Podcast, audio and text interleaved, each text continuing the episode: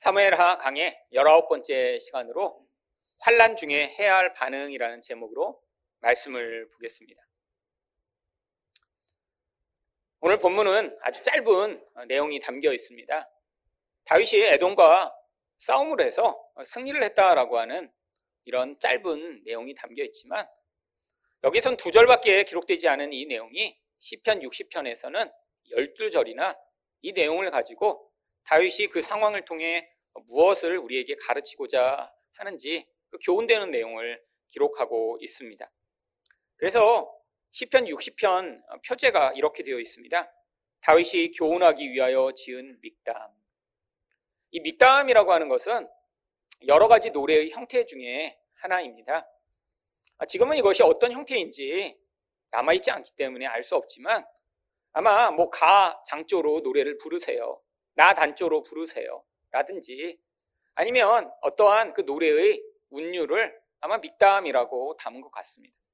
하지만 다윗이 여곳에 이렇게 어떤 역사적 사실을 가지고 시편을 기록한 이유가 우리를 향한 교훈의 목적이라고 하는 것입니다. 어떤 상황이 벌어졌는데 거기서 분명히 하나님의 백성 또한 경험하는 상황이기 때문에 자신이 경험한 이 상황을 통해 우리에게 무엇인가 가르쳐 주고자 한 것이죠. 그런데 오늘 본문 13절과 14절을 보면 그것만으로는 이곳에 어떤 특정한 그런 교훈이 있을 것 같진 않아 보입니다. 13절과 14절을 보시면 다윗이 소금 골짜기에서 에돔 사람 18,000명을 쳐 죽이고 돌아와서 명성을 떨치니라. 다윗이 에돔의 수비대를 두되 온 에돔의 수비대를 두니 에돔 사람이 다 다윗의 종이 되니라. 다윗이 어디로 가든지 여호와께서 이기게 하셨더라. 에돔이라고 하는 나라는 가나안 땅 남쪽에 있는 그런 나라입니다. 그런데 이 에돔과 싸워 이렇게 승리를 거두고 에돔 사람들을 다 다스릴 수 있는 그런 수비대를 그곳에 둔 것이 도대체 우리에게 어떠한 영적 교훈이 될 수 있나요? 오늘 본문에는 아주 짧게 이 내용이 기록되었기 때문에 이 구체적인 상황이 어떤지 잘 알 수 없지만 시편 가운데 이 내용이 아주 자세히 나오면서 바로 이 에돔과의 전투 가운데 결론적으로는 승리를 얻었지만 하지만 과정 가운데는 아주 엄청난 어려움이 있었음을 알 수 있습니다. 바로 다윗이 이 싸움을 통해 아주 큰 환란에 처했고요.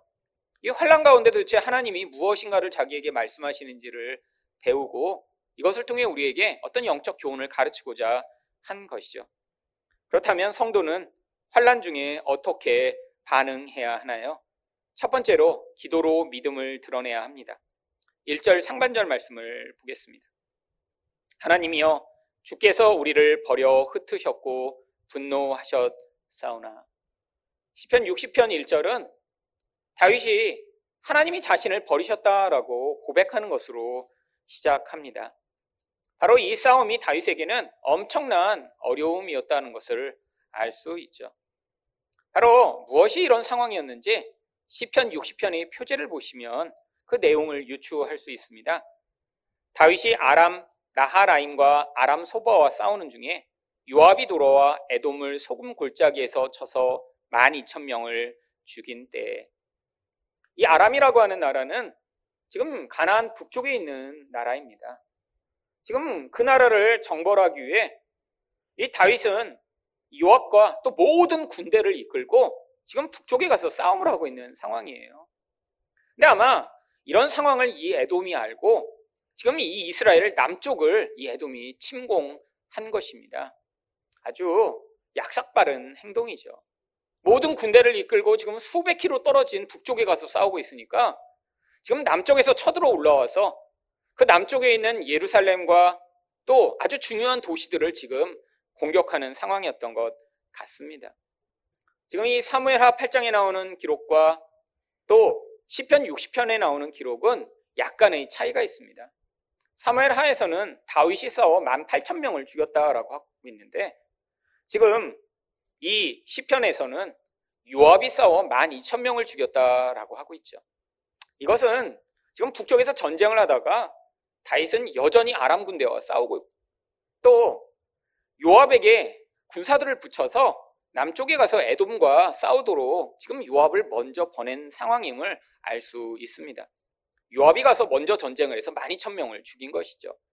그리고 다윗이 이 북쪽에 있는 아람 군대를 처부수고 나서 이 남쪽에 내려와 나머지 6,000명을 죽이고 나서 완전한 승리를 거두게 된 것을 이 사무엘 하는 18,000명을 다윗이 죽였다라고 해설하고 있는 것입니다. 사실 이것은 다윗에게 아주 큰 충격이었을 것입니다.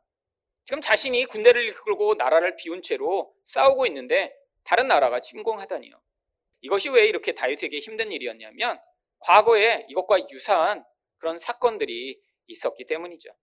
다윗이 블레셋에 갔을 때입니다. 시글락이라는 땅을 받아서 바로 거기서 자기와 함께 도망친 수백 명의 사람들과 살고 있었는데 이 블레셋 왕이 다윗을 이스라엘과의 마지막 전투에 불러 함께 싸우고자 합니다. 그래서 남쪽에 있던 시글락에서 이 다윗이 자기 군대를 이끌고 이 가드라고 하는 북쪽에 있는 블레셋 왕에게 나아갔는데 아, 그동안에 여자들만 남겨진 이 시글락에 아말렉이 침공해서 모든 사람들을 다 붙잡아 가버립니다.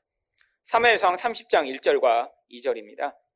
다윗과 그의 사람들이 사흘 만에 시글락에 이른 때 아말렉 사람들이 이미 네겝과 시글락을 침노하였는데 그들이 시글락을 쳐서 불사르고 거기에 있는 젊거나 늙은 여인들은 한 사람도 죽이지 아니하고 다 사로잡아 끌고 자기 길을 갔더라.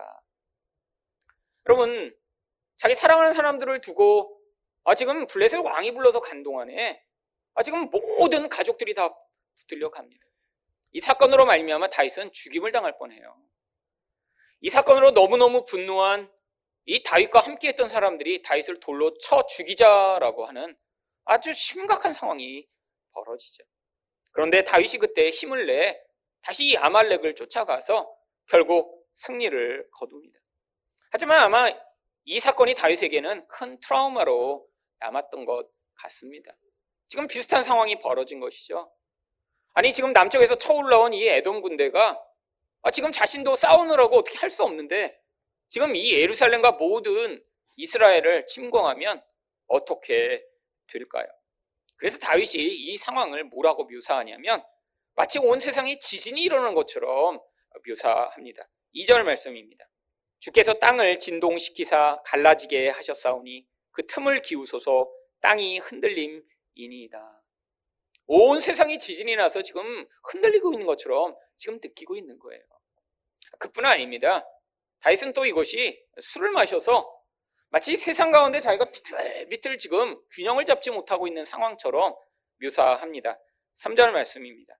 주께서 주의 백성에게 어려움을 보이시고 비틀거리게 하는 포도주를 우리에게 마시게 하셨나이다. 여러분 인생 가운데 이런 일이 벌어질 때가 있습니다. 특별히 이 다윗은 이 상황이 어느 때보다 더 심각하게 여겨졌겠죠. 왜냐하면 지금 하나님이 모든 상황들 가운데 지금 다윗을 축복하시고 하나님이 이 다윗에게 하나님의 언약을 주신 바로 그런 상황이었기 때문이죠. 지금 여호와의 괴를 예루살렘으로 모셔오고 하나님 앞에 이렇게 예배하고 찬양했을 때 하나님이 내가 너희 나라를 영원히 견고하게 하겠다라는 약속을 주시며 또 그 결과로 지금 사방에 있는 모든 민족들을 지금 정벌하며 아, 지금 평안을 누리고 있는 상황 같은데 아니 그때 이런 심각한 일이 벌어지면서 지금 다윗이 과거의 사건과 어, 비슷한 이 상황 때문에 엄청난 두려움에 사로잡힌 것입니다. 여러분 우리 인생 가운데도 이런 일들이 가끔씩 벌어집니다. 기대지 않았던 그런 상황, 이런 환란으로 말미암아 우리가 두려워하고 불안하게 되는 때요. 그런데 다윗이 이때도 하나님을 향해 그의 목소리를 높입니다. 1절 하반절입니다. 지금은 우리를 회복시키소서. 여러분, 하나님이 이 모든 것을 주관하고 계시다라는 것을 지금 이 다윗은 신뢰하고 있습니다. 지금 남쪽에서 벌어진 이런 에돔의 공격이나 지금 내가 싸우고 있는 이런 아람과의 전투나 하나님이 그들을 지키시고 회복시키시지 않으면 답이 없다라는 사실을 지금 이 다윗이 고백하며 하나님께 간구하고 있는 것이죠. 여러분, 그런데 하나님이 이렇게 모든 것들을 다스리시고 통치하신다라는 것을 믿으면 믿을수록 어떤 때는 그 믿음이 결국에는 우리 삶에서 어떤 내가 기대하지 않았던 상황이 벌어질 때 더 큰 낙심과 더 큰 실망을 가져오게 되는 경우도 많이 있습니다. 아니, 하나님이 내 인생을 다스리시고 인도하신다라고 생각했는데, 내가 생각할 땐 도저히 감당할 수 없을 것 같은 그런 상황이 벌어질 때 엄청난 낙심과 좌절을 하며, 아니, 하나님이 왜 이러시지? 라고 반응할 때가 있죠. 여러분, 제 인생 가운데도 그런 때가 많이 있었습니다. 아, 하나님이 내 인생을 책임지셔. 하나님이 모든 것들을 지키셔. 아, 이런 믿음을 가졌는데 내가 생각하는 것과는 정반대의 일들이 벌어지면서 아, 그때 아, 상황이 나빠진 것보다 내가 기대하지 않았던 일이 벌어진 것보다 도대체 하나님이 왜 이러시지? 라고 하는 하나님에 대한 불신과 하나님에 대한 거부가 내 영혼 가운데 튀어나오게 되는 경우들이 아주 자주 있었습니다. 여러분, 여러분 인생 가운데 혹시 그런 일이 없으신가요? 여러분이 하나님을 기대하고 하나님을 온전히 의지하며 어떤 선택들을 해 나간다고 생각했는데, 아, 그때 하나님이 지켜 주시면 일어나지 않을 일 같은 그런 일들이 벌어지면서 정말 하나님과의 관계가 깨어지며 도대체 하나님께 나아갈 수 없는 그런 상황이에요. 여러분, 우리도 마찬가지입니다. 인생 가운데 벌어지는 어떠한 일 때문에 내가 하나님과의 관계가 깨질 때 반드시 시험이 찾아오게 되죠.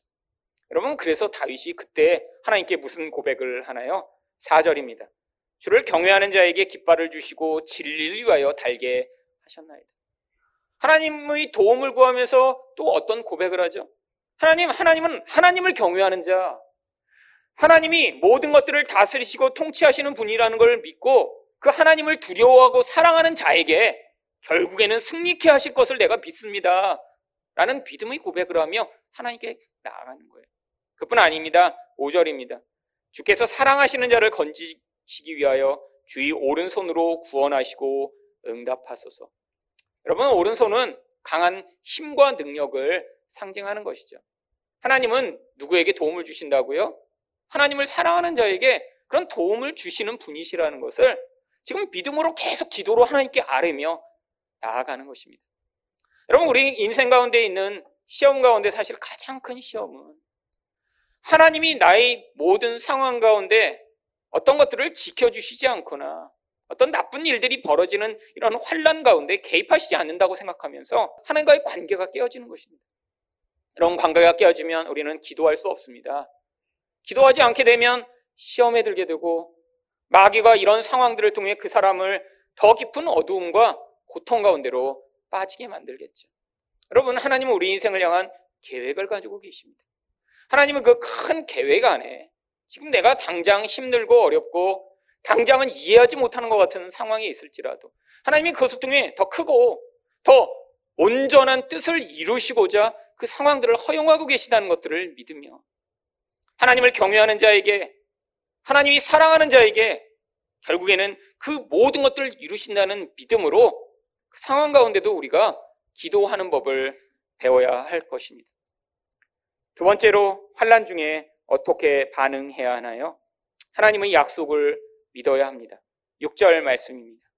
하나님이 그의 거룩하심으로 말씀하시되 내가 뛰놀리라 내가 세겜을 나누고 숙곡 골짜기를 측량하리라.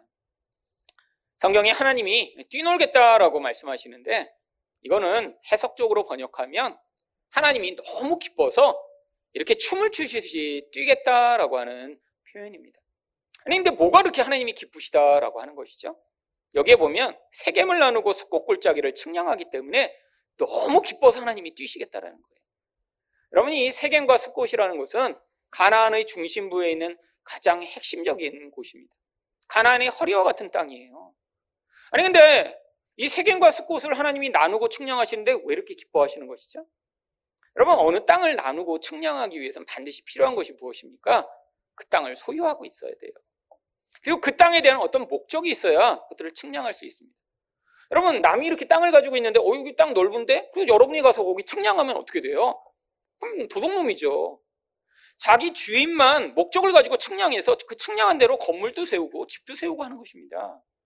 하나님이 지금 이 가나안의 가장 핵심되는 세겜이라고 하는 곳, 스콧이라고 하는 곳을 하나님의 계획을 가지고 측량하신 뒤에 아, 내가 이것을 나의 어떤 목적으로 써야지라고 생각하신 것이 너무 기뻐서 지금 하나님이 뛰신다는 거예요. 여러분 가나안 땅에 대한 하나님의 계획이 있으시다는 거죠. 여러분 그뿐 아닙니다. 7절을 보시면 길라시 내 것이요 문하세도 내 것이며 에브라임은 내 머리 투구요 유다는 나의 귀이며 지금 이스라엘 지파들을 나열합니다. 여러분 근데 저 구절을 잘 보시면 이 네 가지 지파의 이름이 나오는데 사실은 한 가지는 지파가 아닙니다. 어떤 것이 지파가 아닐까요? 길르앗은 지파 이름이 아니죠. 길르앗은 지파가 아니라 원래 문하세 족속에 속한 한 부족입니다. 성경에서는 그들을 그래서 길르앗 야베스 족속이라고 부르죠. 여기 나와 있는 내용은 뭐냐면 사실 여기 있는 이 네 개의 지파처럼 나와 있는 이들이 하나님의 소유라는 거예요. 하나님이 자기 투구처럼 여기시고 자기 홀처럼 여기시며 귀하게 여기신다는 거예요. 근데 여기 있는 이 길르앗은 문하세라는 지파가 절반은 동쪽에 절반은 서쪽에 요단강을 중심으로 위치했기 때문에 이 길르앗은 문하세 지파가 오른쪽에 위치한 그 백성의 자손들이라 동쪽에 위치한 문하세 반지파를 이 길르앗이라고 부르는 것입니다. 이들이 대표 지파인 거죠. 문하세와 에브라임과 유다와 같은 지파들이요. 결국 이 이스라엘의 이 지파들이 하나님이 자기 것으로 귀하게 여기시며 하나님이 또 이것 때문에 기뻐하신다는 거죠. 여러분 그런데 반면에 8절 상반절을 보시면 모압은 나의 목욕통이라. 이 모압이라는 나라는 자기 때를 씻는 그런 더러운 그런 목욕통에 불과한 거예요. 그뿐 아니라 8절 하반절을 보시면 에돔에는 나의 신발을 던지리라. 에돔은 하나님이 어떻게 여기세요? 자기 신발장으로 여기십니다. 그리고 8절 하반절을 보시면 블레셋아 나로 말미암아 외치라 하셨도다. 아, 이 부분도 약간 해석이 필요한 부분입니다. 그래서 쉬운 성경을 보시면 이렇게 해석적으로 번역을 했는데요. 블레셋에 대해 내가 큰 소리로 승리를 외친다. 아, 지금 이방 나라들은 하나님이 어떻게 여기세요? 자기 목욕통처럼 여기시고, 자기 신발장처럼 여기시고, 아, 블레셋이라는 이런 큰 나라도 하나님이 거기에 대해 승리를 선포하시며 아무것도 아닌 것으로 여기신다는 거예요. 하나님이 뭐만 귀하게 여기세요?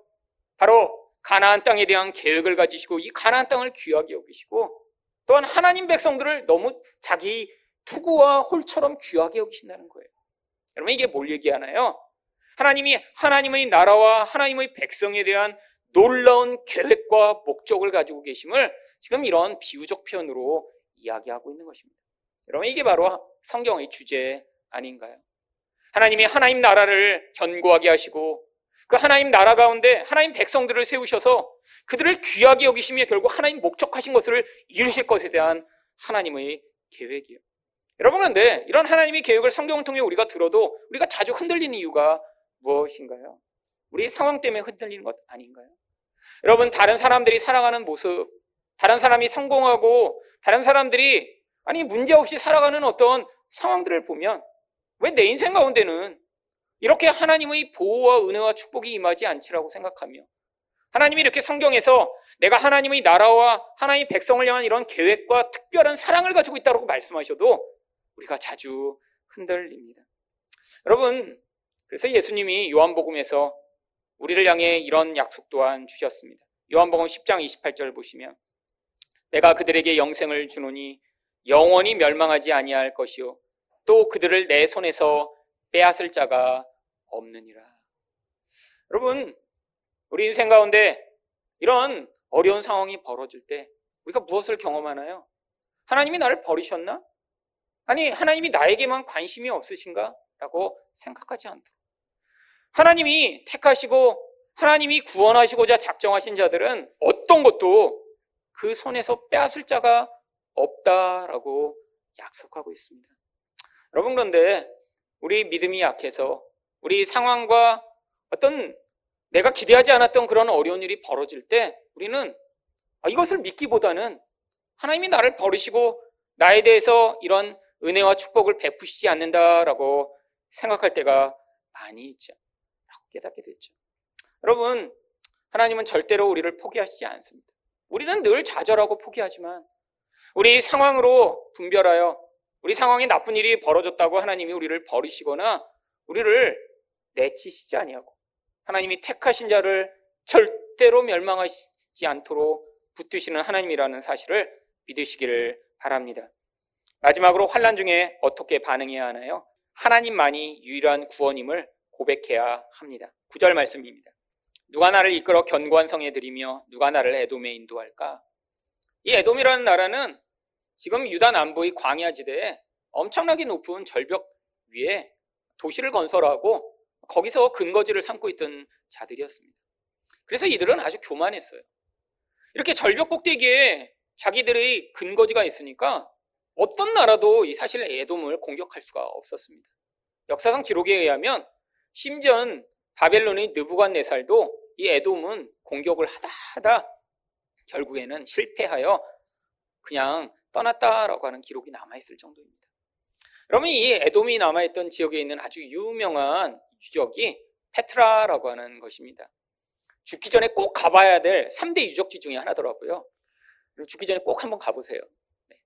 근데 여러분 이스라엘 남부에서 차를 타고 몇 시간 가야 된다고 하는데 정말 바위가 이렇게 깎아지는 아주 좁은 협곡을 지나 그 안에 엄청나게 멋있는 신전이 있는 것을 저는 인디애나 존스에서만 봤습니다. 네. 영화에 가끔씩 나오더라고요. 여러분 이렇게 견고한 데 있으니까 이들이 아주 교만했죠. 그래서 오바다서 1장 3절을 보시면 이들이 얼마나 교만했는지 성경이 이렇게 이야기합니다. 너희 마음의 교만이 너를 속였도다. 바위 틈에 거주하며 높은 곳에 사는 자여. 내가 마음에 이르기를 누가 능히 나를 땅에 끌어내리겠느냐. 아니, 자기들이 너무 견고하고 절대로 무너지지 않는다고 생각하며 교만한 모습을 이 오바다가 이야기를 하죠. 여러분, 그걸 다윗이 느낀 것입니다. 아니, 저런 놈들, 내가 싸워갖고 결국에는 다 우리 민족을 빼앗아가고 우리를 고통하게 하면 나중에 승리할 수 없는데 이게 내가 어떻게 해야 되지? 그때 느낀 감정을 10절에서 이렇게 고백합니다. 하나님이여 주께서 우리를 버리지 아니하셨나이까? 하나님이여 주께서 우리 군대와 함께 나아가지 아니하시나이까? 여러분, 자기의 능력과 힘으로는 절대 정복이 불가능하다는 것을 깨달은 것입니다. 여러분, 근데 이게 바로 환란의 목적입니다. 여러분 인생 가운데 하나님이 우리가 환란이라고 경험하는 과정들을 지나게 하시는 목적이 결국에는 나의 능력과 나의 힘으로는 해결이 불가능하다는 것을 내 영혼의 본질에서부터 고백하는 자리에 나아가도록 결국 하나님이 이런 환란을 지나가게 만드시는 것이죠. 결국 다윗이 깨달은 것이 그래서 11절에 이렇게 고백합니다. 우리를 도와 대적을 치게 하소서 사람의 구원은 헛됨이니이다. 여러분, 인간의 본질이라는 것은 하나님 말고 자꾸 다른 것을 나의 구원의 도구로 삼게 되어 있습니다.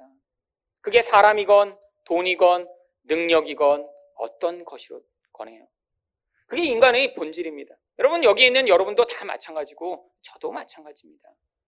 우리 안에서는 눈에 보이는 무엇인가 나를 구원하고 내 인생을 문제 가운데 해결하게 만들며 나를 고통에서 건져줄 대상으로 아, 그런 것들을 우리는 근원적으로 의존하게 되어 있죠.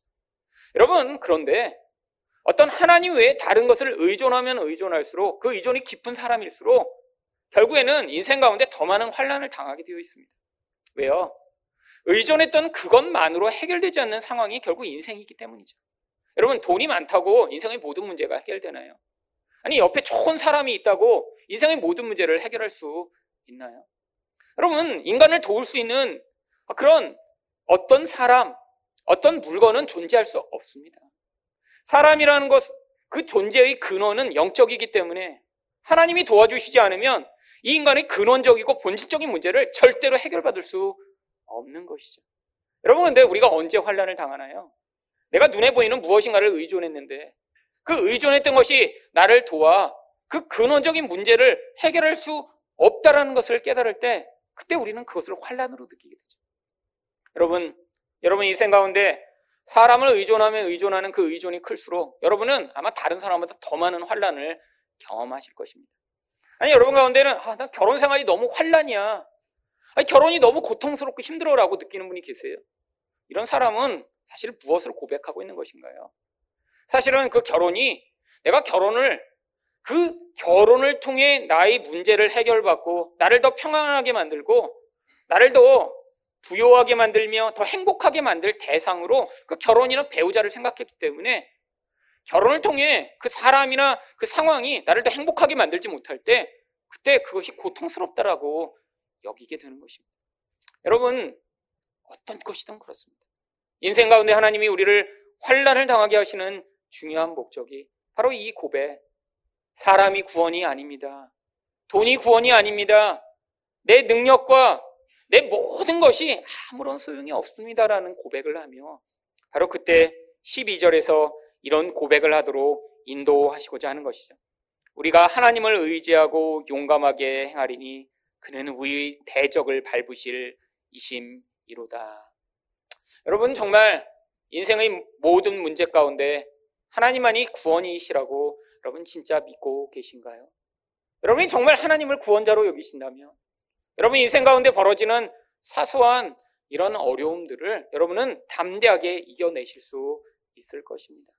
하지만 여러분 안에서 여러분이 다른 구원자를 지금 의존하고 계시다면 아마 여러분은 지금 끊임없이 벌어지는 그 상황 속에서 자주 두려움에 사로잡히며 그 고통으로 말미암아 어떤 다른 사람보다 더 고통스럽고 힘든 과정을 지나가고 계시겠죠.